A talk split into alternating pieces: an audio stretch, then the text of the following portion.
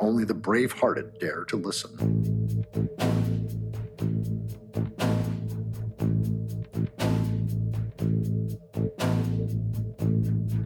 If a path to the better there be, it begins with a full look at the worst.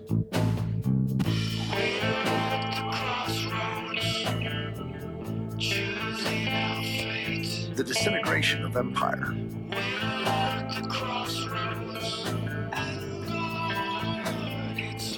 Shake ourselves awake.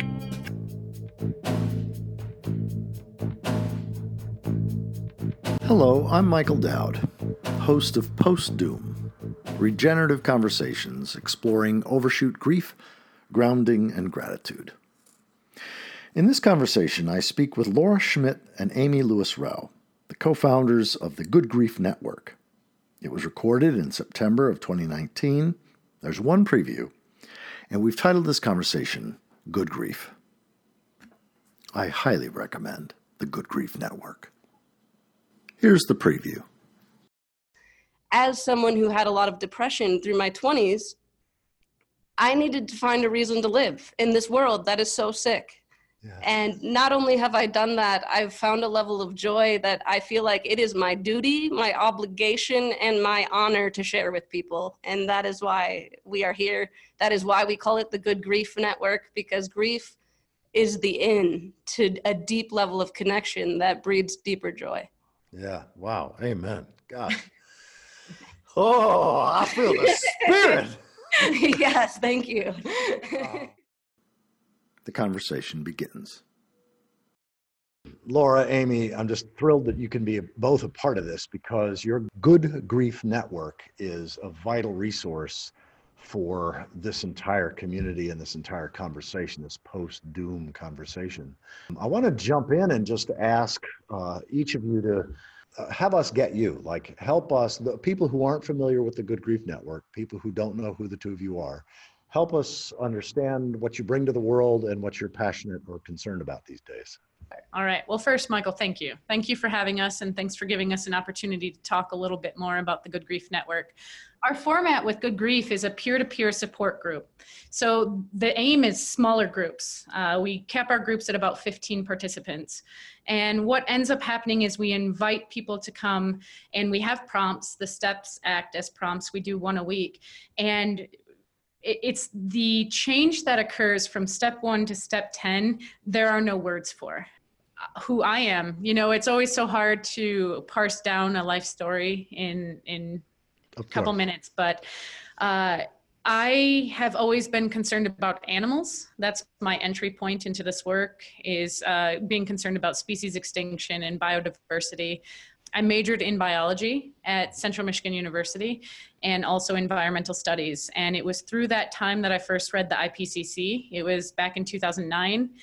And being a relatively smart person, I realized the implications of what the report was saying, and realized that no government was taking any of this seriously. And so that I, I'd say probably two thousand nine was my first spark into what would be eco-anxiety or climate grief, um, and just the the stirring inside and not knowing what to do about it, because no one else is talking about it. Uh, no one else is doing anything about it. So my next few years were trying to position myself as a change maker, uh, whatever that meant, uh, whatever I was being called to do. And um, that ended up being a brief stint down at, in Chauvin, Louisiana, uh, during the oil spill. It was, so that's what, two thousand ten? Um, I lived in a little tiny bayou community down there, and really saw firsthand the, the implications of our fossil fuel industries and what it does to these small communities, especially if something like a well blowout happens. You know, people can't fish and shrimp anymore, so all the food that they were gathering is no longer available. Um, if they weren't fishermen or shrimpers, then they were working in the fossil fuel industry, and now there was a moratorium on drilling in the Gulf because of the oil spills. So I was down there in a community that was really impacted by all of this. In addition to that, they're sinking. That area down there is yes, sinking. And exactly. so uh, it's really like firsthand experience right out of the textbook, being placed into a community with real life people who are suffering and still realizing no one's taking it seriously. So My next move was to go to the University of Utah and study with Terry Tempest Williams in her environmental humanities program. Uh, this was the best decision I've ever made in my life. And it started forming my question of how do we sustain people who want to look at these hard issues? How do we really um, protect their hearts and protect their minds? And what I did was a, a series of interviews and read uh, a lot of books, read a lot of research, um, both in science and psychology, and then ended up putting together what would become the ten-step program that we do now, but it was just very elementary at that point, uh, sort of just trying to put together patterns of what I was seeing, how people build resilience in their own life, how scientists, uh, communicators, teachers, activists, writers, what they were doing to sustain themselves. And so what we like to say in the Good Grief Network is that we're standing on the shoulders of giants. What we have done is taken a lot of information that's available to us and put it in a step form that gets people talking and gets people to the heart of the experience and to the heart of the problems and allowing us to start the conversation from there. Uh, so in short, that's sort of my story and the background of the Good Grief Network. Um, luckily, Aimee was able to join up with me, and she she's very heart-centered, very emotions-based. Her experience and knowledge is very based in the emotional realm. And so she really has helped take the Good Grief Network to a, a platform it wouldn't have been without her. We added a tenth step because when we first started, we were a nine-step program. And the tenth step is all about death anxiety and honoring our death and trying to understand how a species like ours, which is so brilliant, uh, and we're born into this life, but yet ultimately it's finite, and how do we deal with that? Even before we start to look at things like the climate crisis and uh, the biodiversity breakdown, our own mortal life, how do we start to deal with that? Yeah, well, we'll come back to that because I, I agree that that is fundamental, that you will not have the same relationship to reality. Um, especially the reality, the sides of reality, the parts of reality that are uncomfortable, if you have not done the work around genuinely accepting the inevitability of death, the naturalness, the sacredness of death, yes, mortality, and, and impermanence. So we'll, we'll come back to that. So awesome. Aimee, please. So my my background is quite a bit different, and it's why I like Laura to lead, because I did not plan to be a part of the environmental movement. That did not feel in the cards for me. My activism uh, was very human rights based. And um, it, we used to, I think we mentioned this before, but Laura and I in our younger years used to argue what, what kind of activism is more important. And what I feel like has happened here is good grief is what happens when you get to the roots of some of these systemic problems, right? You start, yes, to realize that the same sort of disconnection from self, from others, from the natural planet is what allows people to be so destructive, whether that's towards their fellow human beings or towards the natural world. And yeah, I'm, I just had a conversation with somebody yesterday where we were discussing how um, if you don't take a look at human supremacy, you can't really understand white supremacy or any other form of supremacy quite deep enough. Right? It's true. It's true. You're absolutely right. And Uh, I was a, I'm a writer. Uh, that's what I studied. I got an M F A in creative writing, and through things like poetry, fell in love with what where everything words can't say, and that path, I feel like, is what has really helped me bring a strength to good grief when it comes to being able to sit with uncomfortable emotions, and I am starting to embrace my sensitivity as a gift, and in doing that, I'm really feeling a new sense of confidence and power through facilitating our ten-step program and seeing what giving myself permission to be sensitive does for the folks in our group. And so I now feel like my human rights-based activism was actually preparing me for this space that we are, where environmental meets humanities meets everything. It's our, everything is being threatened. Everything is up for collapse. And so what I want to know, and as a poet, I want to find where the love comes into this, yeah, where the meaning comes in, because as someone who had a lot of depression through my twenties, I needed to find a reason to live in this world that is so sick. Yeah. And not only have I done that, I've found a level of joy that I feel like it is my duty, my obligation, and my honor to share with people. And that is why we are here. That is why we call it the Good Grief Network, because grief is the in to a deep level of connection that breeds deeper joy. Yeah. Wow. Amen. God. Oh, I feel the spirit. Yes, thank you. Wow.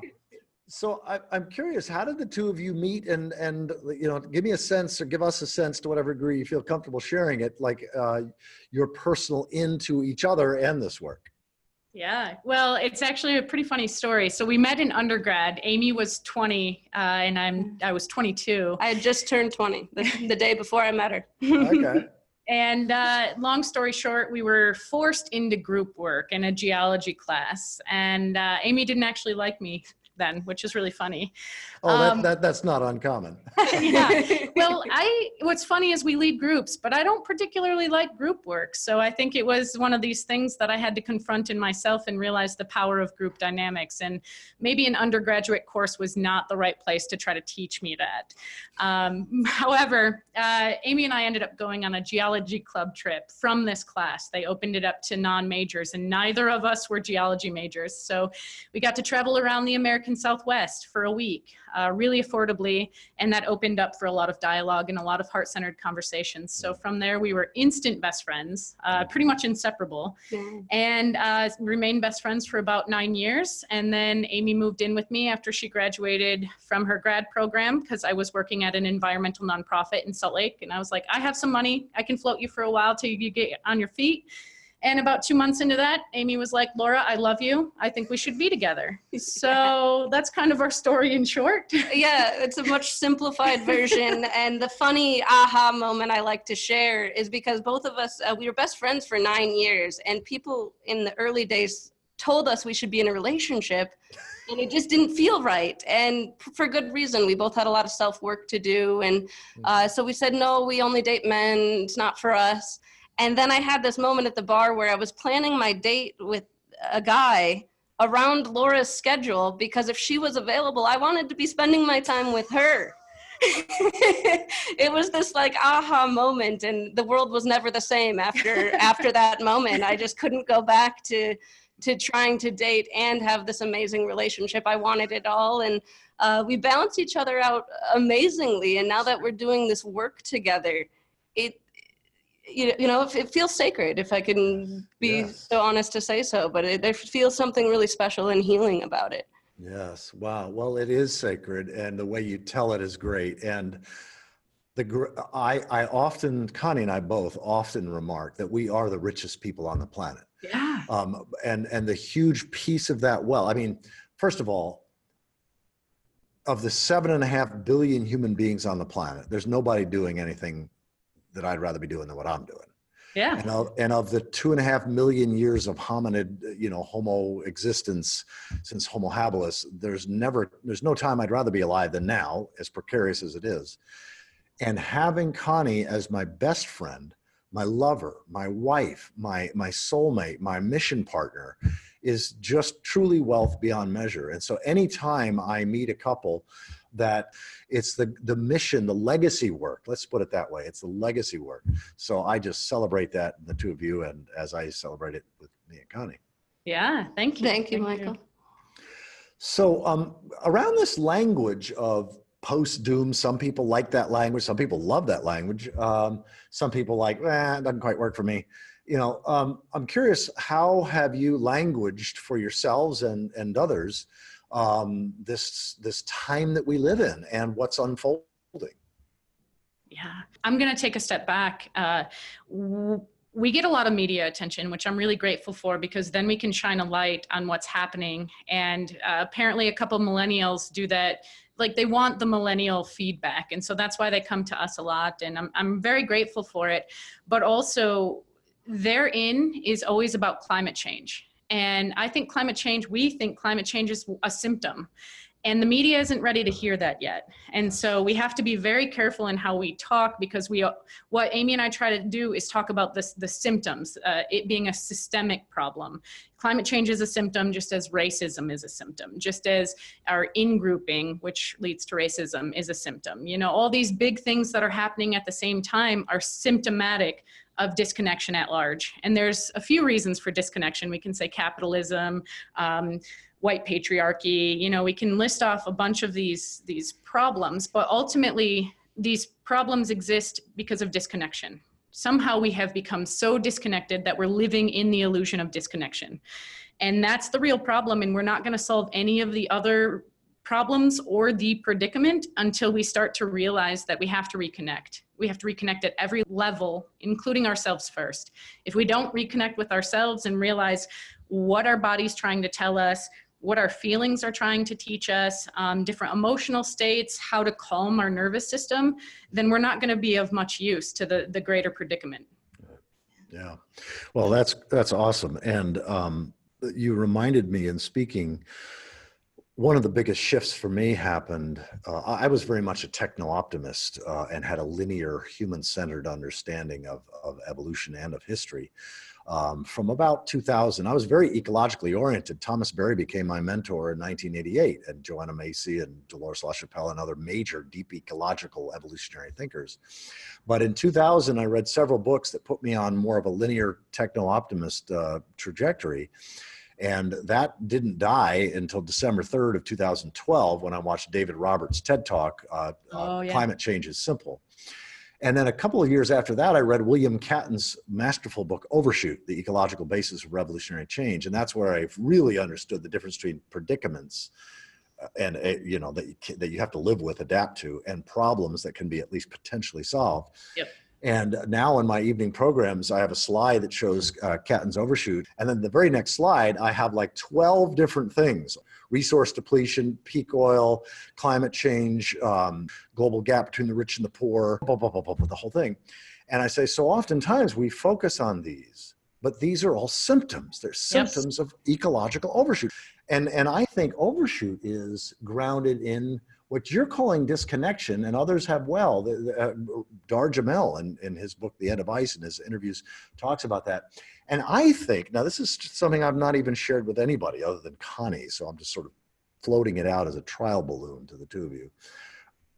My sense is what underlies disconnection, especially disconnection from primary reality, disconnection from the biosphere, disconnection from the ecosphere, is language. That when we use language that names primary reality as merely an it to be exploited rather than a divine vow to be honored and respected and ultimately submitted to, then we have already put ourselves on a trajectory that pretty much guarantees disconnection.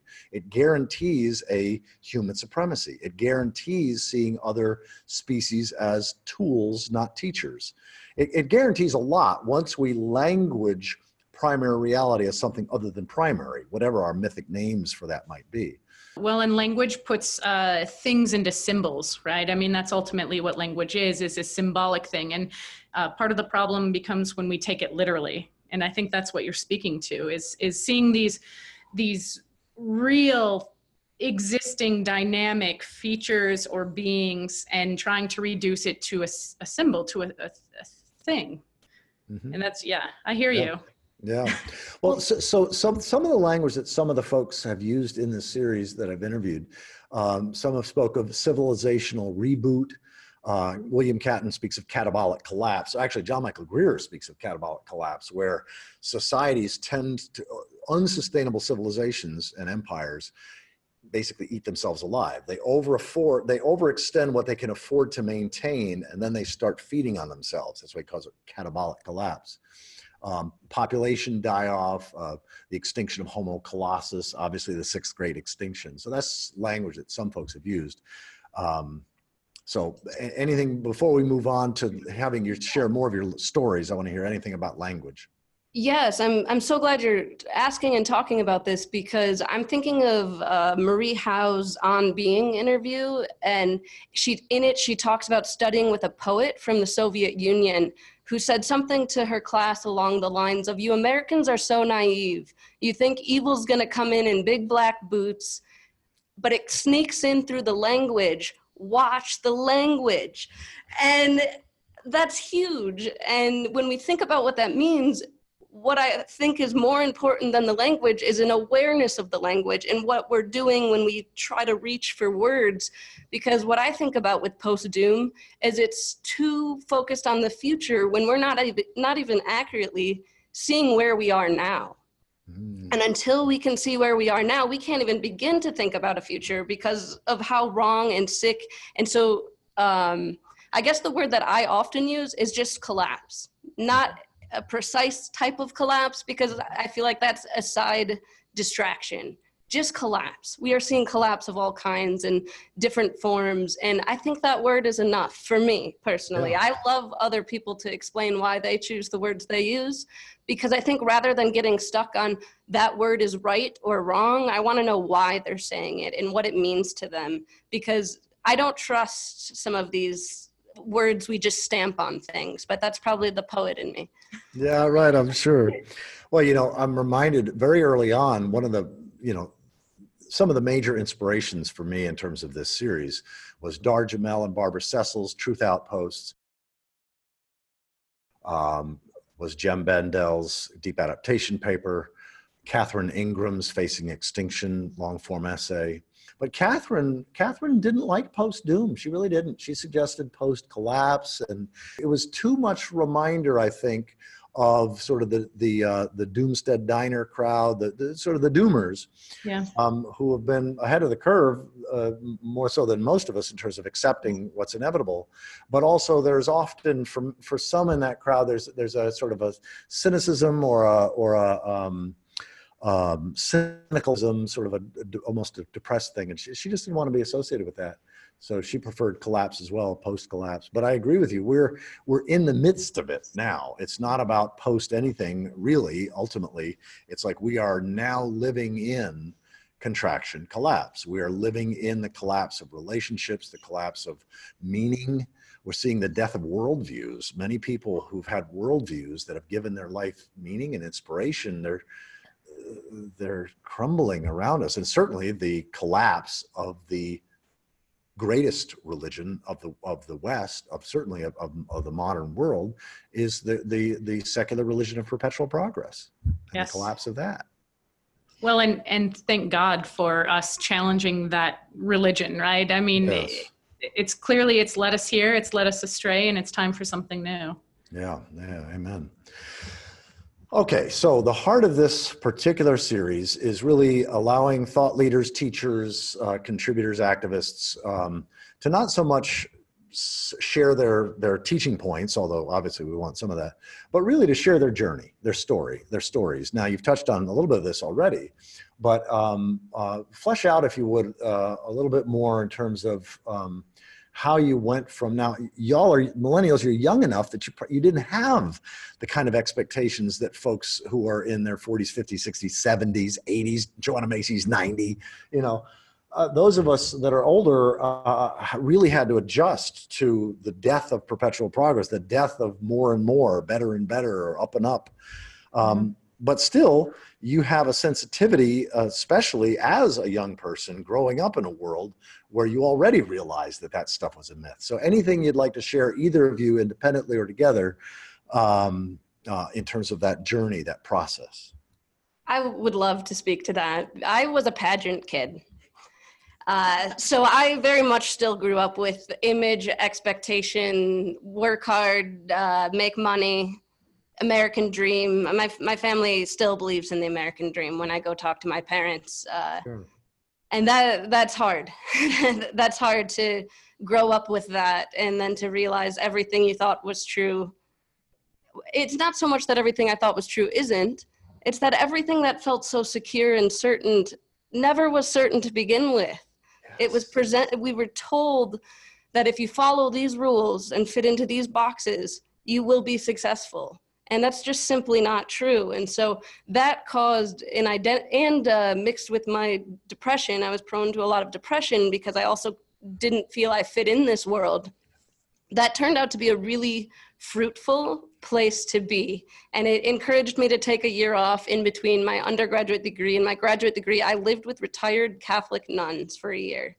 My, my roommates were seventy-nine to one hundred years old. Wow.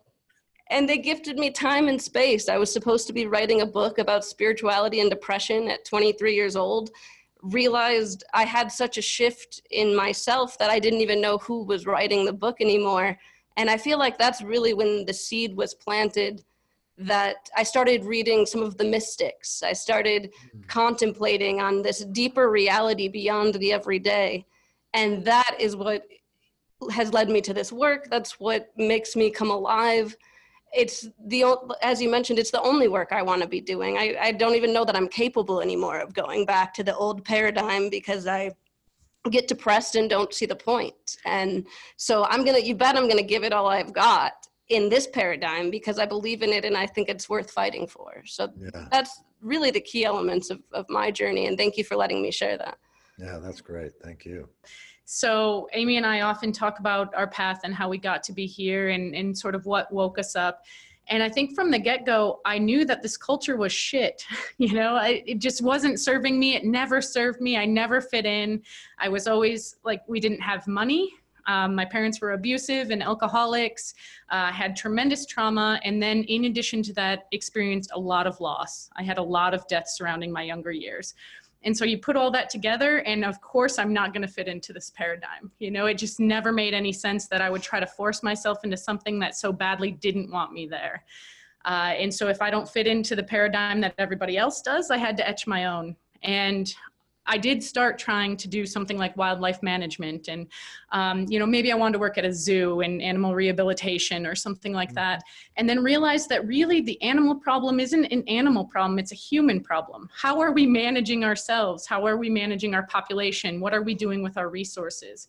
And so that's really my entry point, is realizing that the, the world has always been unstable for me. It's never been a safe place. And part of what I'm having to grieve is the idea, like what Aimee was talking about, where I put myself through school, put myself through undergrad, put myself through graduate school. And if I did all the right things, like, can life finally be easy? And then you realize that no, it's not. It's not easy. It's a constant struggle. And yet we have a choice in how we approach that struggle. We have a choice in how we show up in our world. And I choose to show up to be a force of good and a force of trying to open other people's hearts and trying to not come from that desperately broken place that I that I was formed into. You know, we, we have the choices, and now we just have to learn how to intelligently, and by intelligence, I mean with our brains and our hearts and our guts, not just with our brains, uh, but how we intelligently make our decisions and how we show up and how we treat each other as human beings, and then how we extend that to the natural world. Yeah, yeah, that's great. Uh, you mentioned uh, alcoholism in your family. I'm curious, uh, did you find twelve-step helpful at all? I've been involved in twelve-step for thirty years, that's why I asked. Uh, and was that in any way, uh, were you able to uh, make use of any parts of that model in the formation of your, your nine and then ten-step? Most definitely, yes and yes. uh, so. I don't remember how old I was, but it was probably early to mid twenties. And I went to an Al-Anon group, more specifically adult children of alcoholics. And I uh, learned so much there that I didn't even have words for. So the first thing I learned was the importance of ritual. Like, you show up at the same time every week, you read the same intro, generally speaking, you'll see the same faces. Uh, and then it closes the same way. So it becomes this container for safety. You know what to expect. You know what you're going into. And the second thing that really moved me is that you can start a conversation at a different place. You're not strangers on the street. You are there for a very specific reason. Uh, you're there because, like me, the other people in the meetings have had fucked up childhoods. And so what do you do with that information? You get to start the conversation here instead of here. And so those are two really key aspects that we have borrowed from A A or Al-Anon um, that have really served us. It's about creating that safe container and that safe space, but also starting the conversation at a different level. Um, in addition to that, uh, adult children of alcoholics showed me tremendous love. Uh, like love I had not seen before from adults. And as a twenty-something, also experiencing tremendous depression, um, not having parents to fall back on to teach me the essential life skills that one might need. Uh, these two older women in particular really took me under their wing and just gave me constant hugs and told me how proud they were that I was doing this process work so early, and that they didn't even realize they had problems till their forties. And I was like, I can't wait till I'm forty. I don't even know how to live right now. So yes, A A and Al-Anon and the twelve-step models are, are directly correlated uh, to what we do now. And I am so grateful. And we try to cite them as much as possible because they save lives. They teach yeah. people how to live. It's a spiritual program, um, which some people have some trouble with, the spirituality problem. But we, we feel like we took some of the best aspects of those programs and really put it into ours. I'm absolutely thrilled that, that you've embodied really um, some of the real wisdom of, of, uh, of that stuff in, in, your, in your Good Grief Network. Yeah, thank you. Thank, thank you. you.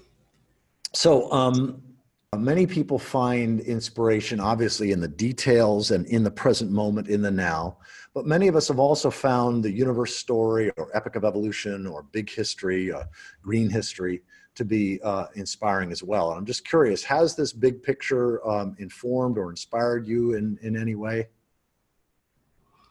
For me, yes. I was just telling Laura, actually, that I had a really hard time as a child when I learned the sun was going to burn out.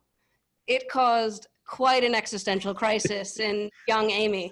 Um, and interestingly enough, now that's actually a source of comfort, being reminded that we were never guaranteed much along the way, right? We just get to, we get to be here now, and we don't really know why, but like, I sure want to make the most of it and, and appreciate and treasure this gift and love as best as I can, because that feels like the best thing we can do while we're here. And so thinking about things like the sun burning out and big time is really helpful, and like also really helps me to laugh at myself. You know, we, I just take myself so seriously sometimes that occasionally I need a reminder of like, you are a speck of dust here for a short time. Enjoy the ride, will ya? And so I, I love that question, and I think about deep time quite a bit, and I it excites me. That's great. Well, you know, uh, before you answer, Laura, I just uh, I had a thought that I have not had in quite a while. Some dear friends of ours, uh, Joel Primack and Nancy Ellen Abrams, uh, he's the guy that discovered dark matter. He basically worked out the mathematics for dark matter, and he's one of the leading cosmologists in the world, Joel Primack. He said, if you're an optimist or if you're a positive person, you can say, we are made of stardust. And it's true, we are made of stars. But you can, if you're a negative person or a curmudgeon or whatever, you can say, we're just the nuclear waste of dead stars. So yeah. I hadn't, I hadn't thought of that in, in actually some years. So I don't know what it was, what it was with you. I love it. Yeah. Yeah. Well, and I find a lot of solace in evolution and life and uh, biophilia and the idea that life really is trying to express itself in a variety of ways. You know, all the extant species that exist right now, we're just one of them. Uh, we live amongst so many other critters of different colors and sounds and sizes, and I find a lot of beauty and solace there. We're just one. We're just one of the wonderful beings that exist, and I find a lot of comfort in the idea that it's it's kind of what Aimee was saying about being so small, you know. And I like to just focus on the earth because uh, there's so much beauty and meaning here, uh, and Aimee really likes to go cosmic. Aimee's really big, and so oftentimes we'll, uh, you know, we watch a lot of T V shows like Our Planet and um, what are some of the other ones? Uh, One, One Strange Rock. Rock. Yes. We like that one. It's yeah. it's amazing because it offers that perspective of both the like bigger world and galaxies and universe, but it also brings it home into this little tiny region where we exist for this very short amount of time. Uh, and I think it just begs humility. And yes. as as we were saying at the beginning of our conversation, you mentioned something about human supremacy. Like, it really just knocks that idea down, you know, it puts it down into perspective. Like, we just happen to be alive at the same time that all these other wonderful creatures that we're unfortunately driving to extinction are. Um, but for this moment, we still get to see them, and we still get to see the variety of color and iridescence. Like, what a magical gift. It's beautiful. So, with respect to time, in addition to sort of this big picture evolutionary uh, perspective, um, many of us have had to restory the past as well as the future. And I'm just curious, uh, do the two of you have a sense, I mean, again, obviously recognizing you don't speak with one voice, you may have different perspectives on this, but do you have a sense of inevitability, like things just inevitably were gonna flow this way, that any, you know, tool making, symbolic using animal would probably do this? Um, or do you have a sense that there's something uniquely flawed about humans? Uh, and, and also, do you have a sense of if-onlys? Like, if only we hadn't done this, or if we only hadn't taken this trajectory or whatever. So I'm curious how you interpret the past. So years ago in undergrad, uh, when I was starting to take my environmental studies courses, I really focused in on the Industrial Revolution. And I used to think, if we just had a time machine that could go back to right before the Industrial Revolution and say like, hey, don't burn all these fossil fuels, don't do the, this. And then I realized that that's sort of the wrong question as well. Um, we have been creating destruction in many ways long before then. Um, and part of it has to do with patriarchy, and part of it has to do with something that, that the three of us have had a conversation about before. And it's just the idea that we are a species and we're trying to do our damnedest to stay alive. And some of this harkens back to Daniel Quinn and Ishmael and his discussion about how we store food and the ideas behind storing food. Mm-hmm. And so for me, it just seems like, I, I don't want to use the word inevitable. I think that's too strong, mm-hmm. um, because I think there could be many different paths, and uh, basically that begs the question of humility. And so what I will say is that we're a species and we've found a way to really thrive. We found multiple ways. We've built houses. We have uh, stored food. We figured out how to grow food fast. You know, all of our needs in the Maslow's hierarchy of needs, we've done a pretty good job at, at securing them uh, for the people with means. And so, and those people get to make the laws and the decisions. And so whether or not it's inevitable, I don't know, but I do know that what we were trying to do is be a biological organism that is outsmarting our surroundings, and, and we've done great up until, right? Yeah, that, it's just like any, anything in ecology tells you that nothing can grow exponentially, nothing. It goes in cycles, it goes in waves. You get to a point, a population of animals gets to a point, and then it crashes. And then it grows again, and it gets to a point, and it crashes. And we are not above those laws. So that's my quick answer. And yeah, and I think you said this last time, Michael, about how maybe this is what any species would do if they were given the kind of tools we've created. We've created these tools that are bigger than us. And so I almost think it's too easy to think that humans are just messed up or uh, somehow inherently flawed, somehow a mistake of nature. I, I think that's too easy. And some people might say it doesn't feel easy because it's not a good place to be feeling those things. But I, th I think it's important to feel, it's okay to feel that grief and like, wow, we've really messed up.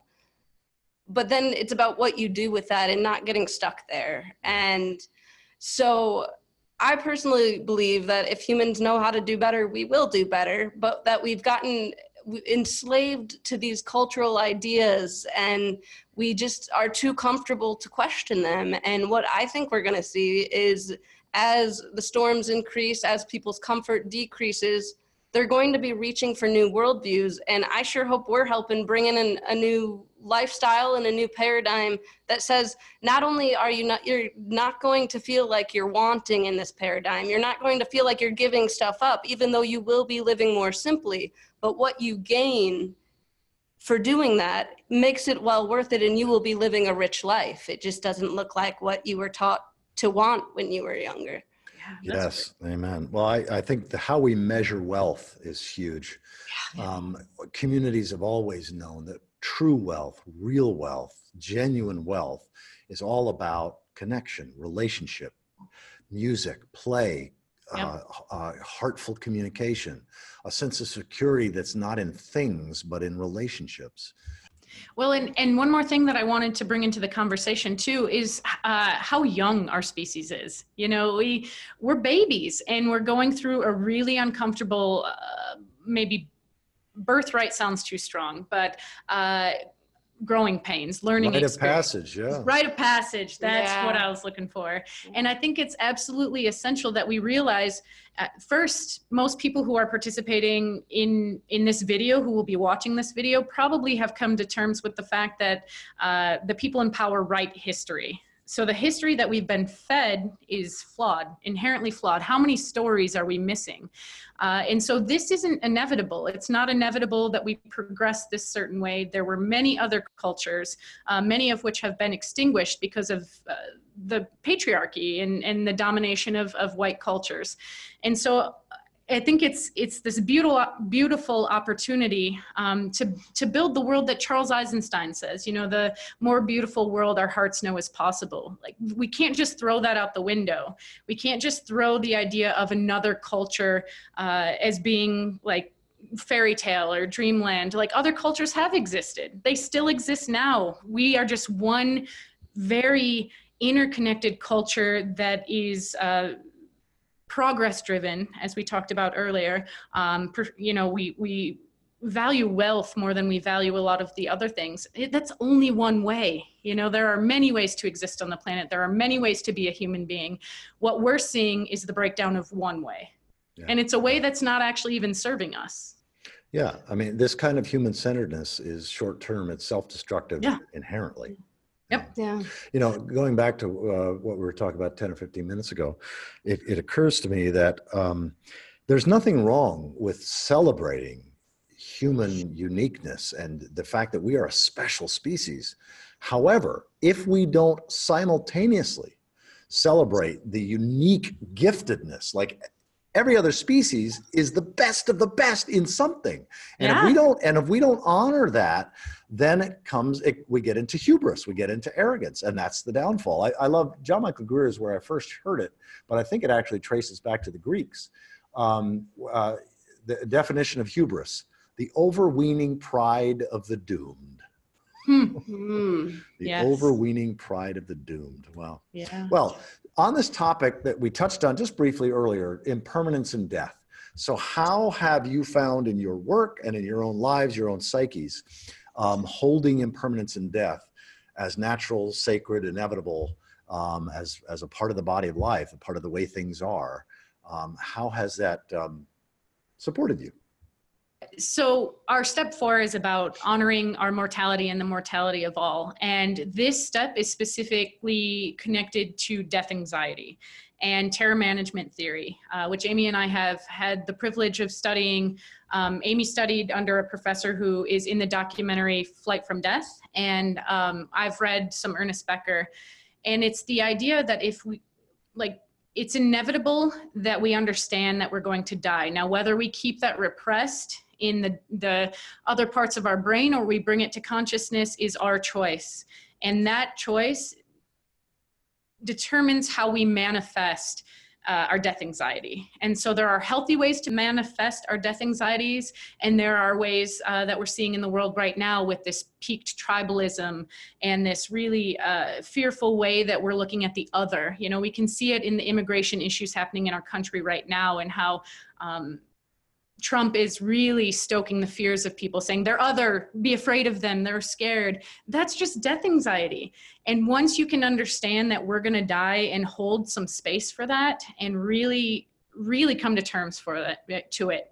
If you can really come to terms with the fact that everything you know and love will die, that begs humility. It, and it begs living in the moment. We have to be present right here and now because there is no other time. It's as if uh, people who want to deny death think we can buy certainty or we can guarantee certainty. I mean, Michael, it's very possible that as soon as we end this phone call, I can get in my car and get in a car accident and die. And then we, I will never know how this predicament goes forward. You know, like, why are we so focused on this end goal of, of, um, collapse and how we're all going to die and whether our species is going to go extinct if we don't know what the rest of today is going to look like? You know, our acceptance of death means that our life is inherently finite. And because our life is inherently finite, we have to live in the moment. We have to build connections right here. We have to find beauty and meaning right now because there is no other time. It's interesting. My, my take on death uh, um, has largely been shaped by a more sort of indigenous earth-oriented perspective, as well as science, uh, because death is essential at all scales of the universe. In indigenous tribal cultures, in cultures that live sustainably, their sense of death was not only so natural and, and effortless that when you died, you became an ancestor. You weren't gone, you became an ancestor that was consulted in the imagination and in the conversation of the, of the, the community. And there was that sense of continuity with time, both the ancestors and the descendants. I mean, that whole notion of acting in the present with the seventh generation in mind isn't just a good idea. To do otherwise is evil. And, and, and indigenous cultures knew that. So that gives us a very different relationship to mortality when we recognize that and have a personal relationship to the past and to the future, our ancestors and our descendants. Well, and, and Roy Scranton, his essay, Learning to Die in the Anthropocene. Yes. Yeah. Uh, so I read his, I think it was a New York Times piece um, yes. right before the book was published. And he was talking about how in the military, he had to actively say, like, I'm dead already. Like, I'm I'm going to die. I'm committed to it. And then you go out and do your your thing, because there's a freedom that comes when you're not being so oppressed by your own fear of death. And he basically likens it to our predicament now. Like, can we already say we're already dead? And that sort of frees us up to do what we need to do while we're actually alive. Yes. Uh, and I, too, was touched by that section in his essay and the book where he speaks about having already died in his imagination uh, in, yep. uh, in, during the wartime. I just wanted to add also, um, I think we said it, but we didn't maybe emphasize that the death anxiety step came after we ran through the nine steps first. And it's because it was this elephant in the room, right? It was so clear that everything related to climate and systems collapse stirs our death anxiety. And until we actually can look at that, and not only look at it, but uh, make peace with it, find a reverence there, a, a appreciation. Until we do that, uh, it's it's gonna have its way with us, basically. Like we can we can own it and integrate it, or we can let it control us in a neurotic sort of way.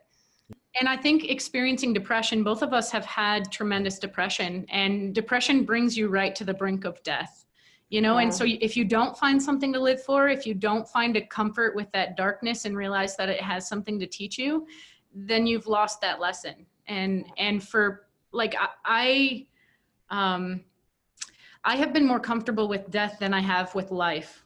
than with embracing life and, and the fullness of life. And it's because I, I've had tremendous loss. I've had two of my best friends die in high school. Uh, and so that brings you really close to death as well. And experiencing your best friend going through depression when she wants to die, that's another death. And, and so, you know, we're relatively young, but our experiences are rich. And, and we've been there. We've been to that place that says, oh, death is just right here. Why, why are you alive? What's the point of being alive? Where's the richness? Where's the beauty? Where's the fruit of life, you know? Mm, yeah, that's great. Well said. Thank you. Wow, this is rich. So um, in terms of, uh, we mentioned before, you all mentioned before grief and, and you know, the stages of grief, the classic Kubler-Ross stages. Um, and for many of us, certainly in this series, we found uh, what Paul Traferka calls finding the gift. We found the gift on the other side of the post-doom doorway. And I'm wondering if either or both of you would like to speak to that. What, what, what's yes. opened up for you on the other side? This where we work. This yeah. question is is where we dwell with our with the people who participate in Good Grief. And I've answered a lot of questions, so I want to open it up to you. For yeah. your um, thank you. Uh, as always, I have so many things going on. You're like, oh, where's the end? Because I do love this question. It's where we live. It's feel. I feel like it's why I live, and that is the joy and the grace that I get to witness every day doing this work and working with everything that scares m- most people has freed me. I feel a freedom in my life that I never felt when I was working odd jobs and, um, you know, just trying to pay my bills. I, we still struggle with that stuff. And like you said, I feel like we're living a, a, a very wealthy life in the fact that we have time to sit and talk about these things, that we get to not only tell people it's okay to feel hard things, I get to sit there and feel it with them. I get to I get to cry with people. I get to I get to do hard things that also have a, a healing quality about them. And then it stops being so scary when you get to actually live your fears and live them in a way that shows me grace every day. I can't imagine doing anything else. I see no other reason to, to be on this planet if I'm not loving it. And this is how I love life. And I, I am so grateful, especially as someone who's had suicidal depression multiple times throughout my twenties, uh, to be able to say that I love life. I love my life in particular, but I love all life. And that's why we do this work. That's why we want to change minds. That's why we want to change hearts. And in doing so, hopefully life still has a fighting chance in our species. Yeah. Wow. I'd love to uh, conclude this conversation with really you sharing the, the, each of the ten steps and what it is that you're trying to do and what it is that people okay. typically experience at that. So the first thing I want to say is that what the Good Grief Network does is creates small peer-to-peer groups. Uh, so Aimee and I are not therapists. We try to make it very clear from the get-go that we are human beings having a human experience, and we'll bring that experience to the table just like you should bring your experience to the table. Um, and we can speak from that place of experience because our it, it's our own. It's all we know. I mean, it's the only concrete thing, and, and it's not even concrete. It's the only thing we have, though. So that being said, we work one step a week. We have ten of them, and the transformation that happens between step one and step ten is so amazing, and it's what keeps me and Aimee doing this work. Uh, we prioritize small groups, so we like to cap it at about fifteen people. Uh, we recommend that other people starting these groups also cap it at about fifteen people, because then there's an intimacy there. There's a safety that's being created. Mm-hmm. And so we sit in a circle. Uh, Aimee and I facilitate digitally as well, so often it's not a real circle. It's much more like this Zoom call. And we go through one step. The first step is about accepting the severity of the problem. And what we do is we realize that people are in different positions with accepting the severity of the problem. And what we don't want to do is tell them how to think or where to be in that. You know, people can read whatever they want. People can bring their experiences, but they are not allowed to rant or tell me how I'm supposed to think about this situation. And that's a, such a tough step for people to come in on. Oh, where yeah. are you at with ecological collapse? Like, where, where are you? How are you doing with that? Uh, so we just invite sharing. Where are you coming from? What are your perspectives? What happens in step one is everybody's scared. We're feeling so isolated. And the fear really takes a toll on our nervous system. It takes a toll on how we show up, how we spend our days. And then, you know, we start working through our inner stuff, which are the first few steps. Second step is about acknowledging our problem in it. How are we part of the problem, but also we're part of the solution? And we know there is no solution, but basically the idea is that we can wake people up. We can empower people to make a difference in the world. And while we, there is no one solution to this predicament, there sure is opportunity for us to be brave and to be courageous and to show up and to develop more authentic relationships. Uh, and for us right now, um, shouldn't speak for Aimee. For me, that's the solution, is authentic connection. Yeah. Um, and so the second step is really about owning uh, the fact that I can, I still drive a car. Aimee and I are moving next week to Tucson, Arizona from Nebraska. We're gonna be driving. That requires fossil fuels. That's part of what we're trying to fight against, you know, but we're still part of the system. And so can we not use the system's tools to also like reach other people and start to help wake them up and help build resilience in other people? Well, and that step about acknowledging our part in the problem, a lot of people say, well, we're taking the guilt on for corporations, and it's quite the opposite, because when we've heard this story from many of our activist friends of how many times oil companies say to them, did you drive to this protest today? Then leave us alone. Stop criticizing us. When you own that, yes, I did drive today because I'm a part of the system that we've created and the system's no longer working and we want accountability, that is a new level of power that you can't be shut down or gaslighted in that way. Yes, exactly. And so it's really, this step is about empowerment. And when we own our part in the problem, it's not getting stuck there. It's just that we've been create, we've been presented with impossible choices. And the sooner that we own that and stop feeling guilt about these impossible choices we're forced to make, it frees up some emotional space for work elsewhere. Yes. Oh, thank you so much for mentioning that too, because it also takes the ammo away from those that yeah. would try to point out mm-hmm. our, our hypocrisy. Yeah, yeah, it's true. Well, and, and sometimes we just need that. Uh, Derek Jensen does a great job in his essay, Forget Shorter Showers. Uh, that's one of our readings that we recommend for our participants, because it's so essential that we have to stop putting one hundred percent of the responsibility on us when there's systemic problems. Like we, we can make all the right decisions and still this, these problems don't go away, you know, right. and that points to the systemic nature of the problems, of yeah. the predicament. Right. Thomas Berry used to say, I drove a car here to tell you how bad cars are. Yeah, it's true. It's yeah. true. Uh, and then we move into step three, which is all about practice being with uncertainty. And this whole conversation that the three of us have been engaging in is about that exact thing. We're never in life has anything been certain. We've just been fed the illusion that we have certainty. And we, we're so desperate for it that we grab onto that illusion and we like hug it so tightly until you realize that it doesn't serve you. It doesn't serve a dynamic world to be so rigid.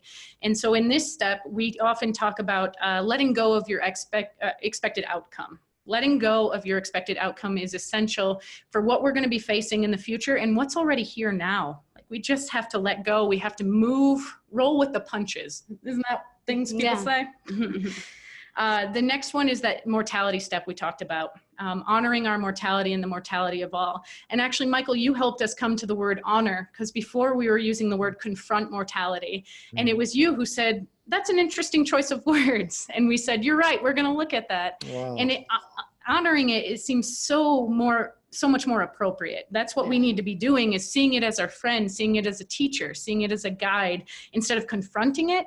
Uh, it's not an adversary, it's a guide. Um, and Beautiful. that's a, everyone loves that step. Yes. They don't. They don't.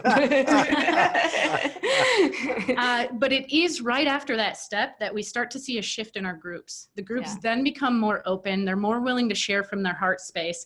Uh, the first few groups are just trying to get oriented to a room full of strangers while we're all asking to sink into this place of authenticity. And um, step five is about doing inner work. And inner work means a lot of things to us. One, it means clear up all the trauma from your past. If you're alive right now, you have trauma. You're carrying some sort of trauma, and I don't know how deep it goes. Perhaps it's very deep, perhaps it's not, but take a look at it. You know, make it so it's not th- these bags that you're carrying around with you. And then the second part of this step is about uh, embracing our full range of feelings. Uh, it's so essential. Like, let me try again. This culture always promotes happiness, it, as if that's the only feeling we're allowed to feel. And we all know that that's not the only feeling we have. In fact, we're so complex. We have a full range of feelings.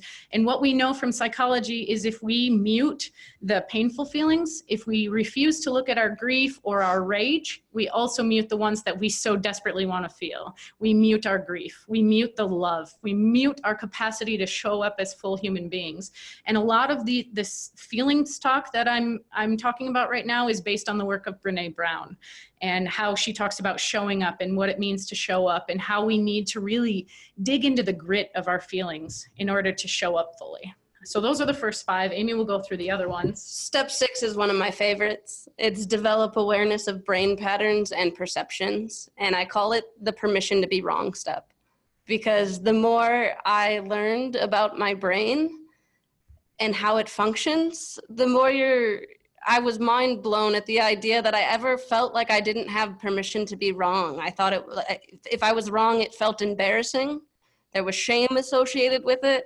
Our brains are magnificent, but they take a ton of shortcuts. And this step is really about learning how, once we begin to recognize those shortcuts our brains take, it gets a little easier to recognize your biases and uh, understand when you're bypassing something, or, you know, taking the easy way out of feeling something. And it just really helped me develop deeper self-compassion through intellectualism, which isn't something you hear about a lot, but yeah, that's uh, great. Brain science excites me. And so following brain science is our gratitude step. Practice gratitude. And that's because it, we've talked about how gratitude actually takes us to a different part of the brain. And we're trying to put the grit back in gratitude with this step. I, there's this new cultural excitement about gratitude, and I think that's really fantastic. I don't want to sound like I'm uh, making fun of that, but it also is presenting it as if it's all rainbows and butterflies all the time, and that that's what gratitude is. And I think that's wholly unbalanced and takes away the power and the grit of gratitude. And so I give the example of when I was in a major depression and my therapist told me to write a gratitude list. It just turned into a shame storm of everything I should feel grateful for, but couldn't actually feel the gratitude. Mm. The real revolutionary shift happened when I gave myself permission to stop writing things I was supposed to feel grateful for, and what were things in that moment I could actually feel grateful for. The pen that allowed me to write symbols on a page yeah. that I could look back on later, the bird singing in the tree near me. It became a much more immediate practice. And that's when I started to feel this shift, this brain shift that they talk about with gratitude. Mm. Well, and I feel like we also need to enter into this step a discussion about beauty and meaning and how those are resilience tools available to us at all times. Uh, we, we borrowed from Viktor Frankl from this and his book about Man's Search for Meaning. And in it, he essentially says our external circumstances can change and look really dark, but no matter what happens, we have some agency in how we respond and how we show up. And beauty can be found anywhere, even in the darkest of places. And we're already seeing suffering now, and we will continue to see suffering unfold before us. And if we don't know how to train our brains to look for beauty and to create meaning, that's such an easy, simple way to hold resilience in our hands, to have this arsenal of, of power um, that no one else can take away. People can take away a lot of things from us. Situations can take away a lot of things from us, but they can't take away our capacity for, for finding beauty and creating meaning. Yeah, beautiful. Yeah. Step eight, take breaks and rest. And we had to create a step about this, and it's often one of the hardest steps for people. Hmm. You'd think it's easy, but it's so anti-capitalist, anti-rat race, anti-everything we were taught. It's un-American. It's un-American. It is. you're, it is. You're right. And so we've created a step for it, and it's an important step. Well, and the idea that we, we have to take breaks. We have to learn when our bodies need rest. And what we try to tell our participants, the people going through our program, is this work will be here when you're done resting. It's not like it's going to go away. In fact, if you push yourself to burnout, you are of no use moving forward. And so really dig in, take care of yourself, take that break, and then come back when you're restored. Because otherwise, you're doing a disservice to yourself and then to your community as well. Step nine is show up. That comes after take breaks for a reason, because sometimes show up means show up for yourself and not a literal show up someplace. And we want folks to know the difference when we come to the step show up. And showing up also means showing up authentically, as we were discussing earlier about authenticity. And in order for me to show up authentically, sometimes that means I don't show up at events because I don't feel up to it. And we want to create space where that's okay too. And last but not least, step ten, reinvest into meaningful efforts. It used to be take action. And we decided that was too too specific, too, came with expectations. Reinvest into meaningful efforts can be whatever people make of it. And we've seen such a variety of responses after people work our ten steps. Some of them say, I want to quit my job and go get arrested with Extinction Rebellion and be an activist for a year and then go back into the workforce. But I don't see any other way to exist in this world. And we honor that and we support that. Some say, I've been doing too much activist work. I want to be more present as a parent. I'm actually going to reduce the number of activities I'm saying yes to. Um, we had a, a lawyer uh, who was taking a break from practicing law because she was burned out. And then after she worked our steps, said, I'm, I'm reinstating my bar. I'm going to go work on immigration issues. And so this is really about a step where we ask people, uh, I really love the Howard Thurman quote about uh, don't ask what the world needs, ask what makes you come alive, and go do that, because yes, the world needs people who've come alive. And yes, exactly. We believe that with our whole hearts. And that's what this step is about, getting people to that place where their passion meets their skill set and their ability. So we have these ten meetings, and throughout these ten meetings with fifteen or fewer people, we really get a chance to see everyone. And, and what's interesting is oftentimes I don't actually know what people do for a living. They come into our group and we have such heart-centered conversation that I don't know how they spend their day to day. I know where their heart is, and I know how they're showing up, and I know their fears, but I don't know how they spend, I, I don't know how, what they do for a profession. And to me, that's, it's so interesting, because that's one of the first questions we ask as a culture is like, what do you do, as if that defines us? And so we've created a program where oftentimes we'll get to step ten and, and our friend will say, I'm actually a lawyer. And we're like, oh, I didn't even know. We that. had no idea. That's great. That's great. Um, but, but the shift that happens is just of infinite love between the people who participate in the group. And Aimee and I have now done about ten groups. So we have a pretty big sample size, and we have branches shooting off in, in a lot of places. Um, we're excited because one's going to be starting in Australia soon. We have one in the Bay, San Francisco Bay Area. Uh, we have one up in Vermont, uh, perhaps one over in British Columbia. And so what we're seeing is people really wanting to start these small groups, because what we're trying to tell people is you don't have to be an expert. You have to have an open heart, and you have to be patient, and you have to be in the position to not know the answer. And then from that, the group dynamic leads itself. You know, we'll give you a little script, as, as they do in A A or Al-Anon, to keep the group going and to keep it focused. But ultimately, what emerges in the discussion between open-hearted people is beyond words. You have to feel it, you have to experience it. And then what happens after those ten steps, people either want to redo the steps, because it's kind of like Joanna Macy's The Work That Reconnects. It's a spiral. Every time you come, you're in a different position. And so we invite some people to come and, and do the steps again. Uh, we remind them to take these steps as tools moving forward. Be reminded that you have to practice sitting with uncertainty. Be reminded about your friendship with death. Be reminded to do your inner work. And then what we see is that people are more alive and they're more heart-centered. And the most important thing is that they realize they're not alone anymore. And that, that the culture is the crazy one, and not us, for waking up to realizing we don't want to participate in this rat race anymore. We don't want to be a part of this destruction. And oftentimes if we wake up and tell our spouse that, or our best friend or our coworkers, they think we're insane. And so we find a bunch of people who feel like they are insane and that they're the weird ones. And then we empower them to empower other people to help wake up and to sustain themselves. Yeah. And Aimee likes to say this a lot. She says, if you're not grieving right now, I'm grieving for you, because that means you're not awake and you're not paying attention to what's happening. Wow, that's awesome. No, if no, anyone no. is not grieving, I grieve for them, because it means they're either A, not paying attention, or be in such denial that they're hurting themselves and others unknowingly and accidentally because they're participating in this sick society. And so I, my heart grieves a lot, and I see that grief that I feel as a gift, yeah. because it reminds me that I'm still still alive and still love the world enough to feel the grief yeah. Amen. Of being alive today. Thank you for listening.